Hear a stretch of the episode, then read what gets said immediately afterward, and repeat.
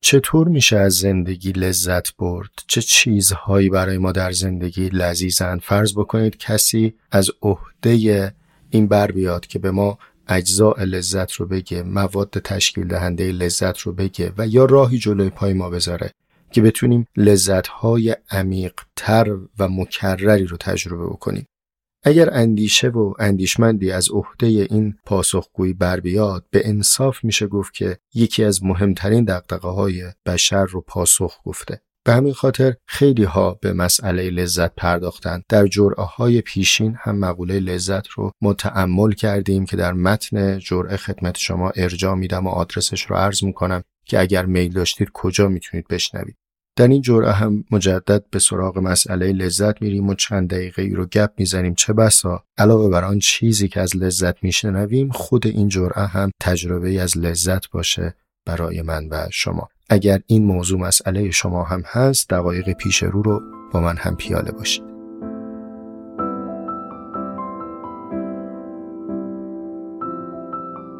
می میشنوید مجموعه جستارک هایی با طعم حکمت زندگی. که جرع جرع مهمان من حسام ایپکچی هستید.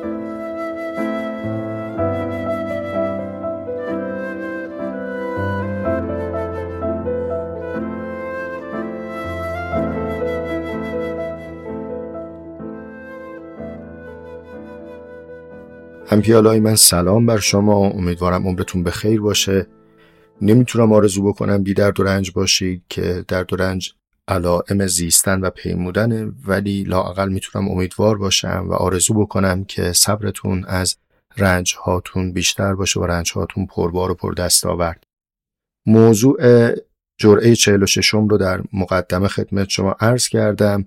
گرچه مباحث جرعه 45 همچنان ادامه دادنی است و چه بسا اگر که مجالی باشه و عمری باشه در فرصتهای بعدی باز هم بهش برگردم. اما این جرعه می‌خوام کتاب رو چند صفحه با هم پیش بریم و به رسم معمول منبع رو بگم اول خدمت شما. از صفحه 48 تا 50 کتاب در باب حکمت زندگی رو با هم دیگه مروری می‌کنیم. گرچه که این مرور جایگزین خانش شما نیست شما مطالعه میفرمایید. من هم حاشیه نوشته های خودم رو با شما در میون می‌گذارم.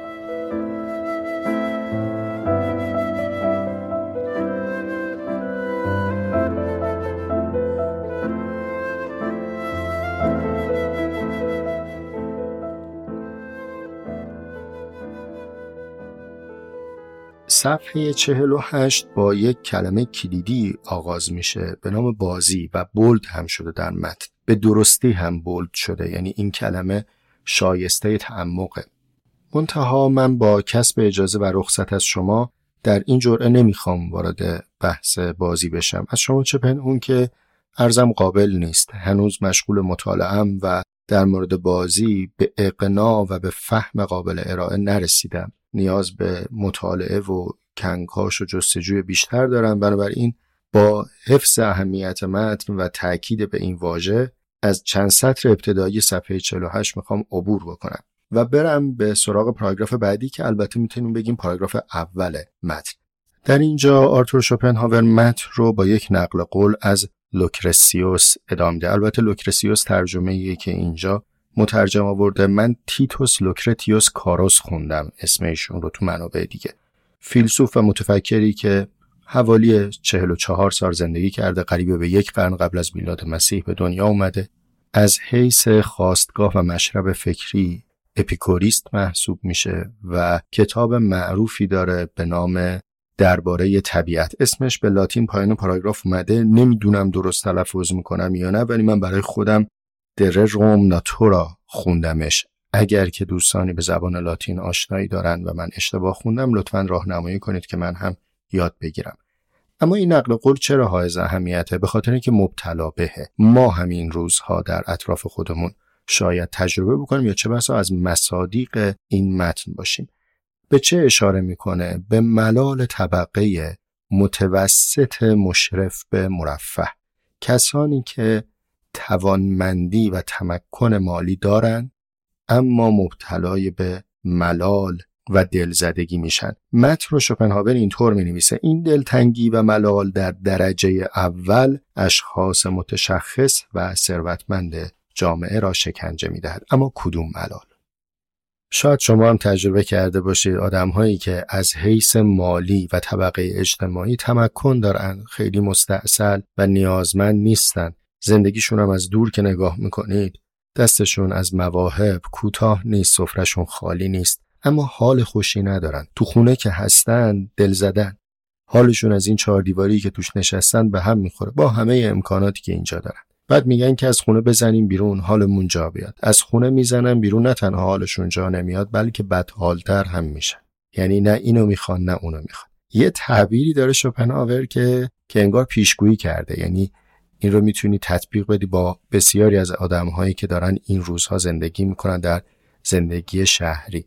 بلخص جماعتی که آخر هفته ها و تو تعطیلات وسط همه ترافیکا میکوبن میرن ویلاشون به قولی جوج بزنن و یه صفایی کنن. اما اونجا هم با کرختی روبرو میشن. شوپنهاور تعبیرش اینجوریه. میگه اینا یه طوری با شتاب و سراسیمه به سمت ویلاشون میرن انگار آتیش گرفته باید برن خاموش کنن.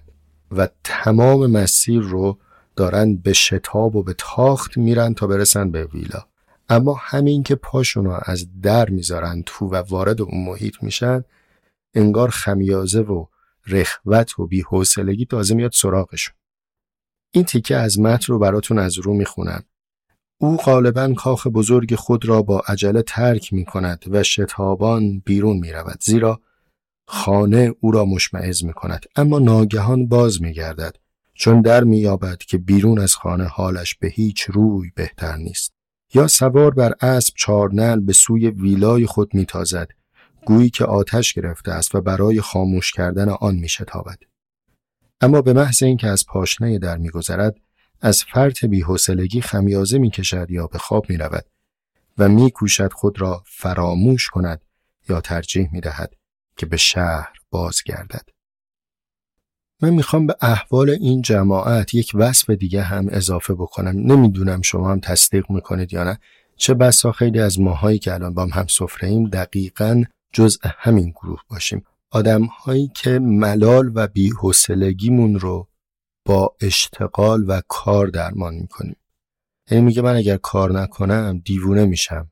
و اینجا می‌تونیم در ادامه مبحث کار که در جراهای قبل بهش پرداختیم بپرسیم که اشتغال و کار داره چه نیازی رو مرتفع می‌کنه یا چه اضطراری بهش وجود داره که حتی اون کسی که تمکن مالی داره و می‌تونه بنشینه خونه و از مواهب داشتههاش بهره ببره باز هم میگه نه من باید برم کار کنم. اصلا اگر کار نکنم دیوانه میشم. و این اقراق نیست. واقعا کسانی از ما هستیم که اگر سرمون رو به اشتغال به معنای کسب گرم نکنیم گویی با یک معلولیت روبرو هستیم. شوپنهاور سعی داره که راز این ملالانگیز شدگی رو برای ما توضیح بده. به تعبیر شوپنهاور کار کار اراده است. می‌دونید دیگه بعد از این چند سالی که با هم همسفره هستیم کلمه اراده برای شوپنهاور اساس و بنمایه تفکر فلسفی است. خود این کلمه رو هم در یک دژ مستحکمی گذاشته. یعنی در کتاب جهان همچون اراده و تصور شرحش داده سردرش هم نوشته هر کی کانت بلد نیست این متن رو نمی‌فهمه. یعنی ما رو ترسونده. ما هم چون ترسیدیم واقعا از این اختاری که صابخونه داده به جایی که مستقیما به سراغ دژ بریم همینجوری نمه نمه پارتیزانی مشغول مزه کردن اراده از متن فرعی او هستیم. کدوم متن فرعی؟ همین کتاب درباره حکمت زندگی یا در باب حکمت زندگی. در جرعه های متنوعی از مسئله اراده گفتم. در این جرعه هم می‌خوام یک خصیصه دیگه از اراده رو براتون بگم. شوپنهاور میگه که اراده زوال ناپذیر آن چیزی که ما از توان و نیرو تجربه کردیم در عالم فیزیک. اینه که در ازای مواجهه با نیروی زد یا نیروی مقابل فرسوده میشه. به بیان دیگه ای استحکاک پیدا می‌کنه مستحلک میشه. اگر به خاطر داشته باشی جرعه قبل که در مورد یک صحبت کردیم فرق جهان فیزیکی با جهان اراده که شوپنهاور داره توصیف می‌کنه در همینه. یعنی آنجایی که ما بیش از یک چیز داریم این چند چیز می‌تونن برهم کنش داشته باشن می‌تونن سایش بر هم ایجاد بکنن. اما اگر فقط یک چیز داشته باشیم که دیگه استحقاق معنی نداره. وقتی یه چیزی داریم که مزاحمی نداره مستحلک کننده ای نداره بنابراین آن یک چیز زوال نخواهد داشت. اراده به همین مسیر استدلالی که عرض کردم از نگاه شوپنهاور نیروی زوال ناپذیره پس شما ابتداعا به عنوان مقدمه اول اینو مفروض داشته باشید که یک تنوری در ما شعله بره که خاموشی نداره. حالا این در ما هم من مسامحه دارم میگم در واقع ما در تنوری خب یک توانی داره به ما میتابه یک انرژی داره بر ما میتابه که این باید جای مصرف بشه. اگر مصرف نشود خودش برای ما تبدیل میشه به یک عامل رکود نخوت ناسلامتی و گرفتاری های جسمی و ذهنی. چیزی شبیه این که ما دائم مشغول خوردن غذایی باشیم که این غذا هضم نمیشه یا این کالری مصرف نمیشه. این دیگه عینی ترین تجربه ما از توان و انرژی است دیگه. حالا از این مقدمات شوپنهاور شروع می‌کنه آهسته آهسته یه سری نتیجه گیری کردن. یکی از نتایجش در مورد حکمت کاره. حضور ذهن دارید که ما تو جرعه های قبل در مورد کار در مورد فراغت مفصل صحبت کردیم. حالا می‌رسیم به یه سطر دیگری که شوپنهاور در خصوص اشتغال اشاره می‌کنه و من می‌خوام یه برداشت خدمت شما بکنم بدین قرار که یکی از حکمت های کار کردن اینه که آن توان رو به مصرف میرسونه. اینکه بسیاری از افراد با اینکه نیازی به اشتغال و کار ندارن اینجا کار رو دارن مترادف با کسب استفاده می‌کنم. یعنی اون فعالیتی که ما به ازای مالی و درآمدی برای ما داره. هستن کسایی که اصلا متمنی و تقاضامند پولش نیستن. اما چه بسا کوشاتر و پرکارتر از آدمایی هستن که نیاز به پولش هم دارن. چرا این اتفاق میفته اگر صحبت شوپنهاور در مورد اراده رو در ذهنمون حاضر کنیم جواب مسئله دشوار نیست به خاطر اینکه این توان رو باید جایی صرف کرد. و اینها توانی دارند بزاعتی دارند که این بزاعت رو اگر مصرف نکنن گویی که این پتک بر سر خودشون کوبیده میشه. پس مجبورن این توان رو به بیرون از خودشون انتقال و انکاس بدن که می‌شود کار کردن. تازه این اخلاقی ترین نحوه مصرف کردن توان. دیگرانم تشویق و ترغیب می‌کنن. الان من و شما اگر که در هر چیز دیگری بریم تنوع طلبی بکنیم احتمال داره که با توبیخ جامعه روبرو بشیم که ای ایاش ای هرز ای زیاده خواه. ولی شما برو بگو من سه جا دارم کار می‌کنم. میگن ماشاءالله به همت چقدر تو پرکاری. مرد به تو میگن و البته حالا زن هم همینطور رو پای خودت ایستادی و چنین و چنان. یعنی تنوع طلبی در اینجا که می‌رسه گویی که دیگه ملامتگر که نداره هیچ چیز روی از سکو تشویقت هم می‌کنن. خب آیا این محل خدشه و ایراده؟ آیا باید قری زد به همچین رویه ای از زندگی.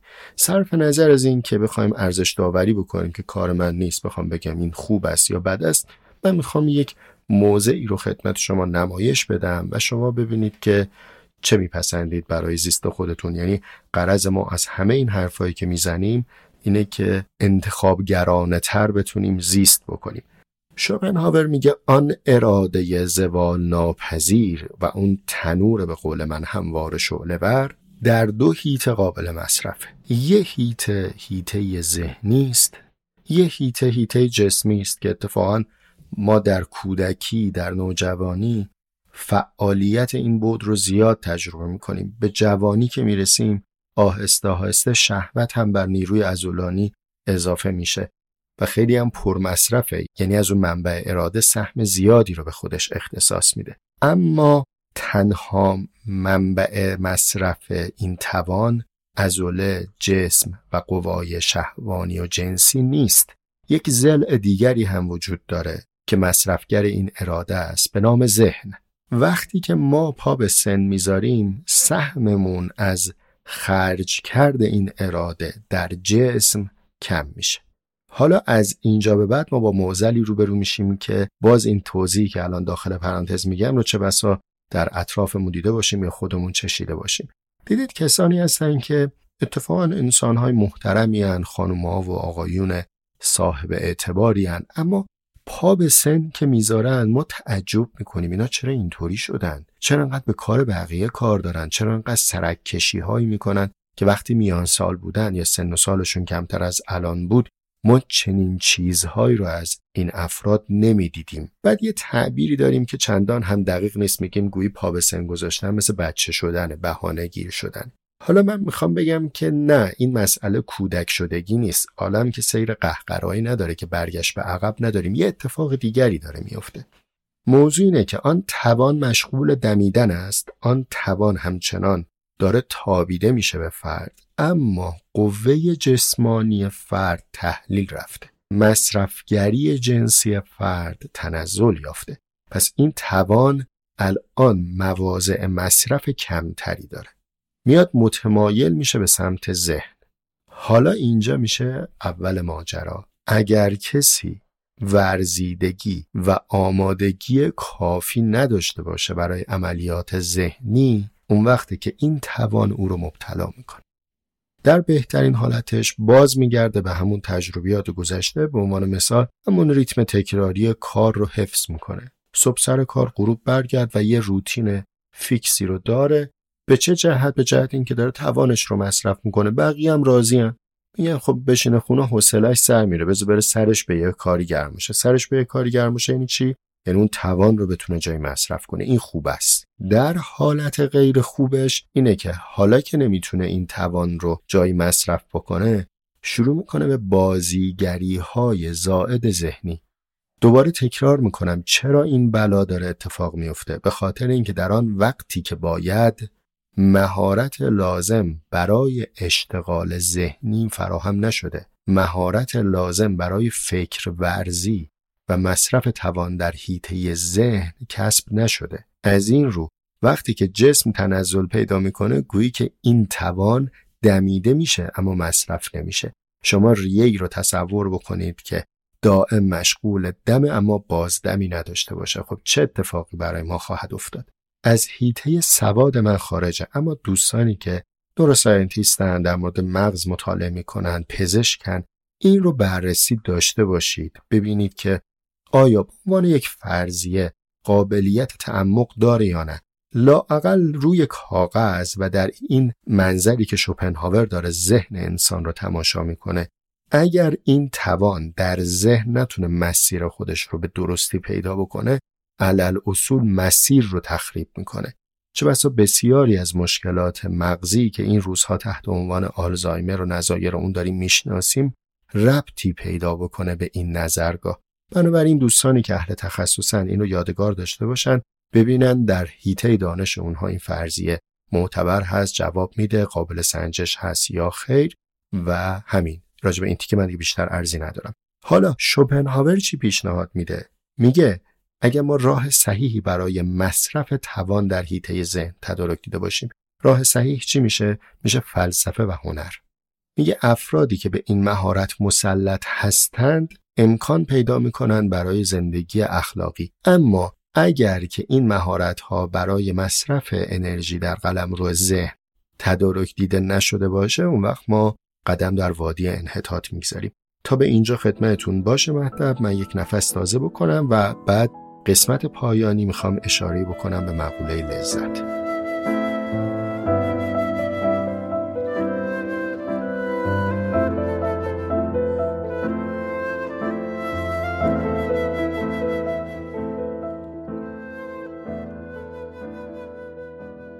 هیته تفکر قلمروی مریدی و جان نساری نیست و ما قرار نیست فدایی یک متفکر باشیم. لااقل من زیست کولیبار خودم رو بسیار دوست میدارم. اینکه به قدر کشکول خودم سراغ هر دری که میرم اون چه که می‌فهمم و اون چه که به کارم میاد رو بر میدارم.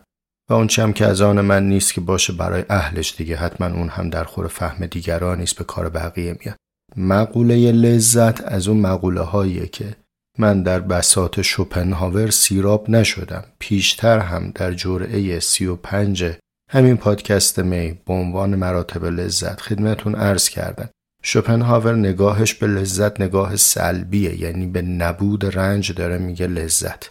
اونجا هم براتون تعریف کردم که تا اون لحظه برای من منبع قابل در تبیین لذت نمت هشتم اشارات بوالی سیناست.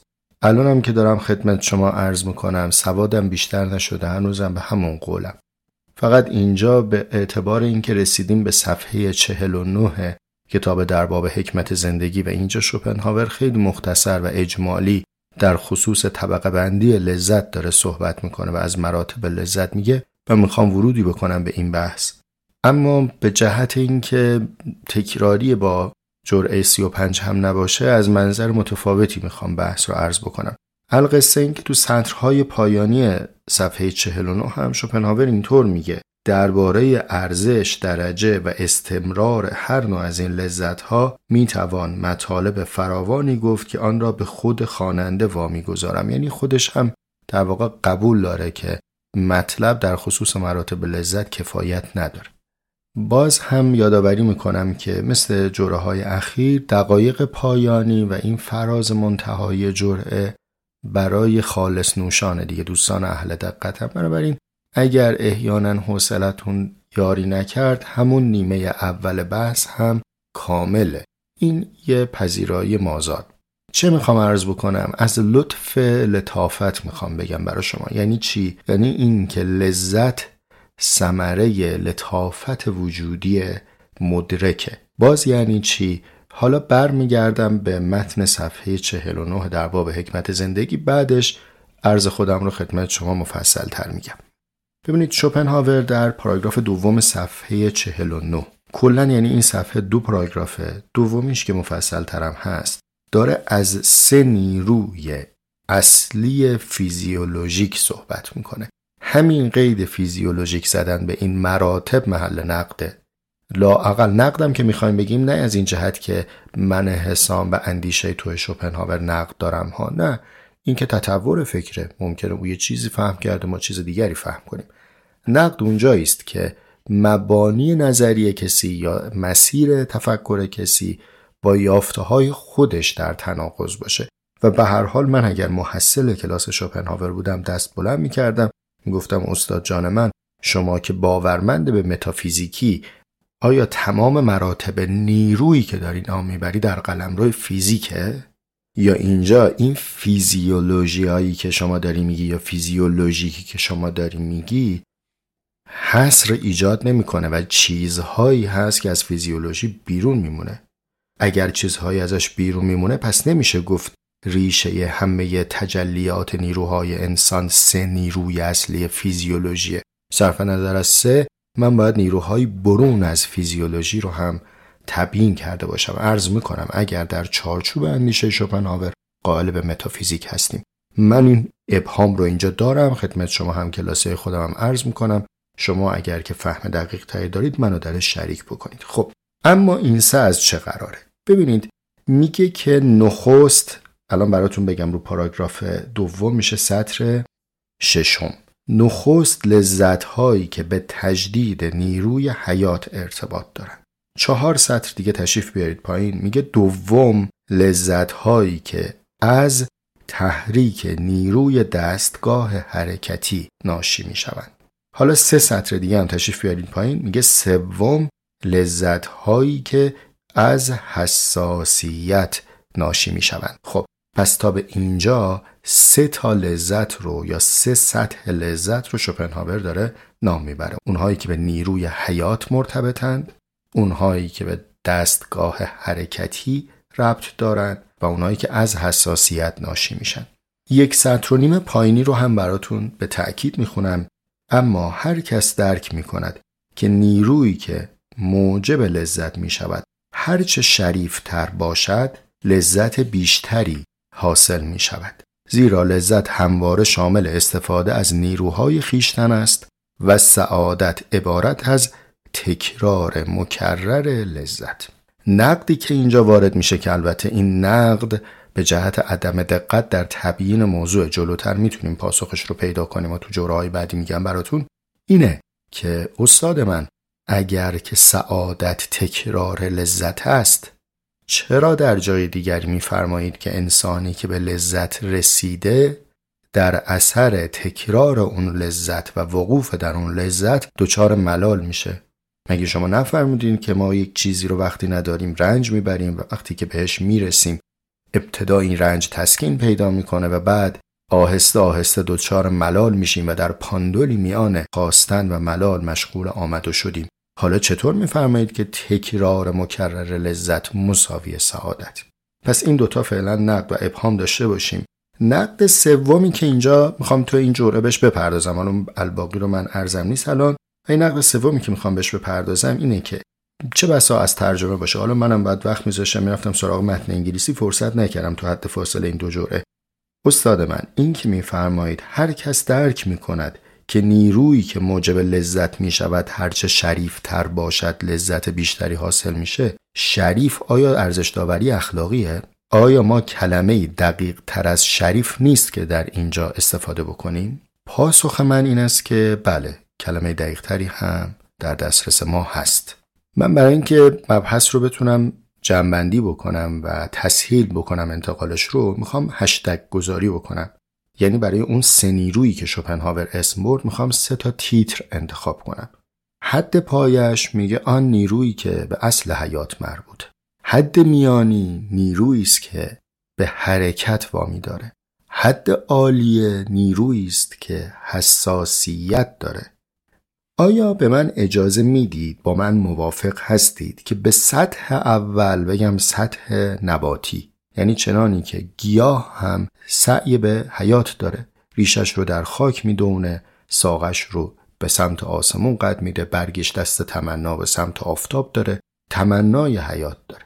سطح دوم یعنی بعد از نباتی رو بگم حیوانی چون تمایز حیوان و گیاه اینه که حیوان مستقر در موضع کاشت نیست. مشغول جست و خیزه پرنده از پروازش لذت می‌بره چرنده از چریدن در مرتع. و انسان در حیطه حیوانی هم میل هوا داره و میل اقیانوس داره و میل مرتع داره و دشت و دمن. پس سطح دوم پس از نباتی میشه حیوانی. سطح سوم که مصادیقش رو میگه تفکر میگه احساس کردن آموختن شاعری هنر و و و. حسب آن چیزی که ما داریم در جهان تماشا می‌کنیم و در دامنه تصورات ما اختصاص به انسان داره. پس من این سطح سوم رو اسمش رو می‌ذارم انسانی. چه شد این سه سطح؟ شد سطح اول نباتی دوم حیوانی سوم انسانی. چه تمایزی بین اینها هست؟ چه چیزی عامل ارتقا میشه؟ توجه شما رو جلب می‌کنم به کلمه حساسیت. این حساسیت رو هم در تعریف لذتهای دسته سوم شوپنهاور استفاده کرده. هم در صفحه 50 51 به کلمه حساسیت ارجا میده. و برای اینکه صحبتم طولانی نشه دیگه نمیرم متن رو روخانی بکنم. شوپنهاور از کلمه ای داره استفاده می‌کنه به نام حساسیت و بعد هم میگه هرچه بهانه یا لذت شریف تر باشه لذت بیشتری حاصل میشه. حالا من می‌خوام اینجا به جای کلمه شریف کلمه لطیف رو جایگزین کنم. لطیف به چه معنا؟ بدین معنا که اثرپذیری از هستی نسبت مستقیم دارد با خصیصه ای که آن را لطافت مینامم یعنی اگر که سنگ زمخته اثرپذیریش از جهان پیرامونش بسیار دشوار و نیازمند زمانه اما اگر که یک پر لطیفه اثر پذیریش از جهان اطرافش به یک نسیم محقق میشه. هر دو مثالی که من زدم در حیطه جماده یعنی مقایسه سنگ و پر مقایسه در اقلیم جماده. اینو با هم هم ارزن. حالا اگر بیام با طبقه بالاترش مقایسه بکنم یک سگ یک گربه حساس تره یا یک درخت. بنابراین یک چیزی داره میزان حساسیت رو در طبقات متعدد بیشتر می‌کنه. خصیصه اثرپذیری از جهان پیرامون رو اسمش رو می‌ذارم لطافت. در این معنا جنبندی می‌کنم که لذت لطف لطافت است. پس من انسان لذت بیشتری رو تجربه می‌کنم به نسبت چی؟ به نسبت حیوان به نسبت گیاه. حالا سوال در خود انسان ها در میان انسان های هم نوع چه کسی بیشتر لذت می‌بره؟ اون کسی که اثر پذیرتر از جهان پیرامونه. به این مقدمه است که من استنباط می‌کنم.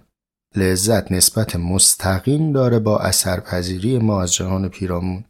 ابتدای جوره ارز کردم اگر یک اندیشه اندیشمندی بتونه مسئله لذت رو برای انسان تبیین بکنه گام بزرگی برداشته. من و شما هم کلاسی ها اگر که بخوایم در این راستا قدم برداریم اسم رمز مسیرمون میشه التفات به لطافت. یعنی توجه به این اثر پذیری خب جرعه تا همینجا باقی و سفر ادامه داره اگر که سهم ما از عمر بیش از این باشه.